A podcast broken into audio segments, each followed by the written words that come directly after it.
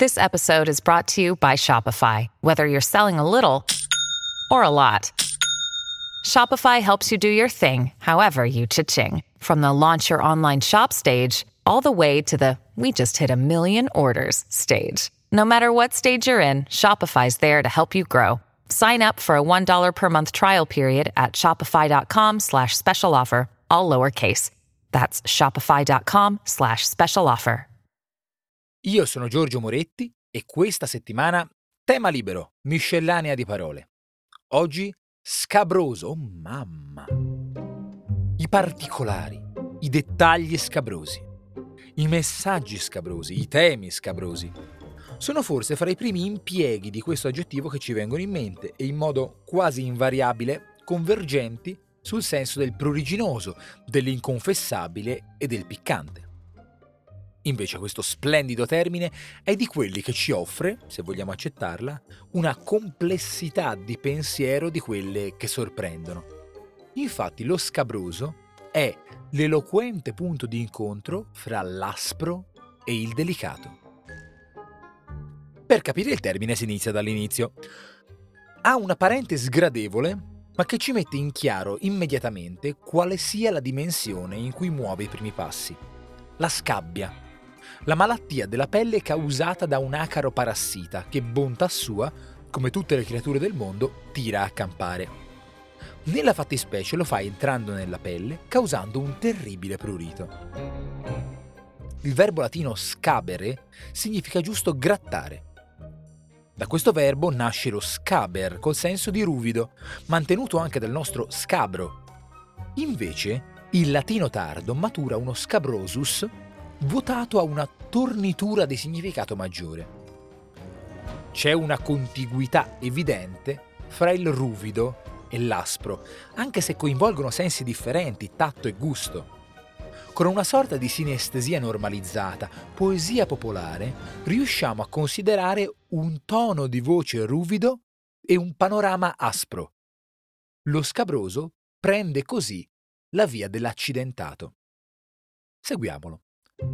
Ciò che è accidentato è difficile da percorrere. Se è scabroso, poi, senza perdere quel senso di ruvidità e asprezza, ci viene subito alle corde che questo è anche un tratto di pericolo. Ci si può far male. La superficie scabrosa ci graffia, la via scabrosa è ardua. A questo punto dell'evoluzione della parola, capiamo che parlare di un libro o di un passaggio o di un problema scabroso non significa parlare di qualcosa che suscita un certo dar di gomito perché probabilmente concerne qualcosa giù da basso.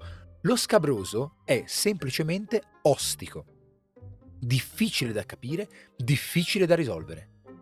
E il passaggio figurato che porta allo scabroso che conosciamo oggi è questo. Le cose scabrose sono cose difficili.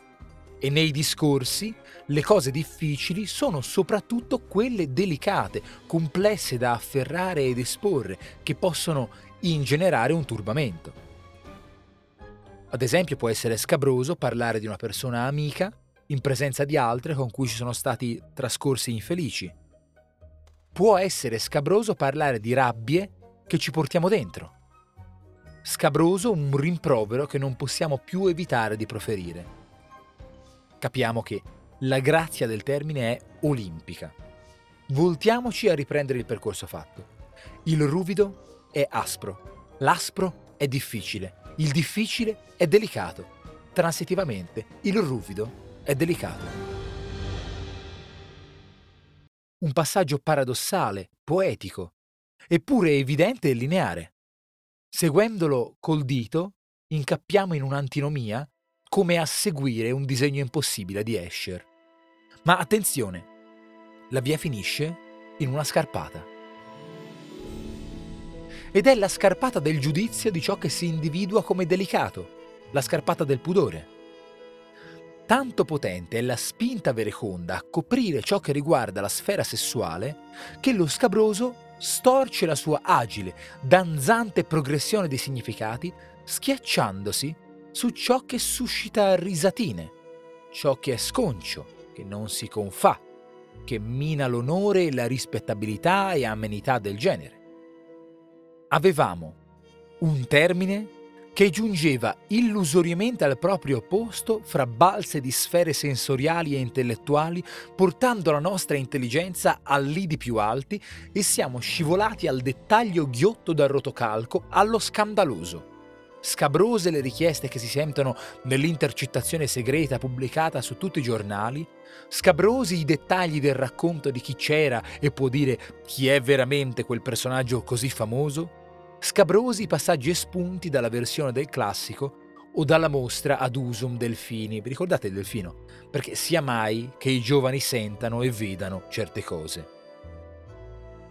Lo scabroso, che non è difficile e delicato, ma direttamente scandaloso, perde sfumature, profondità.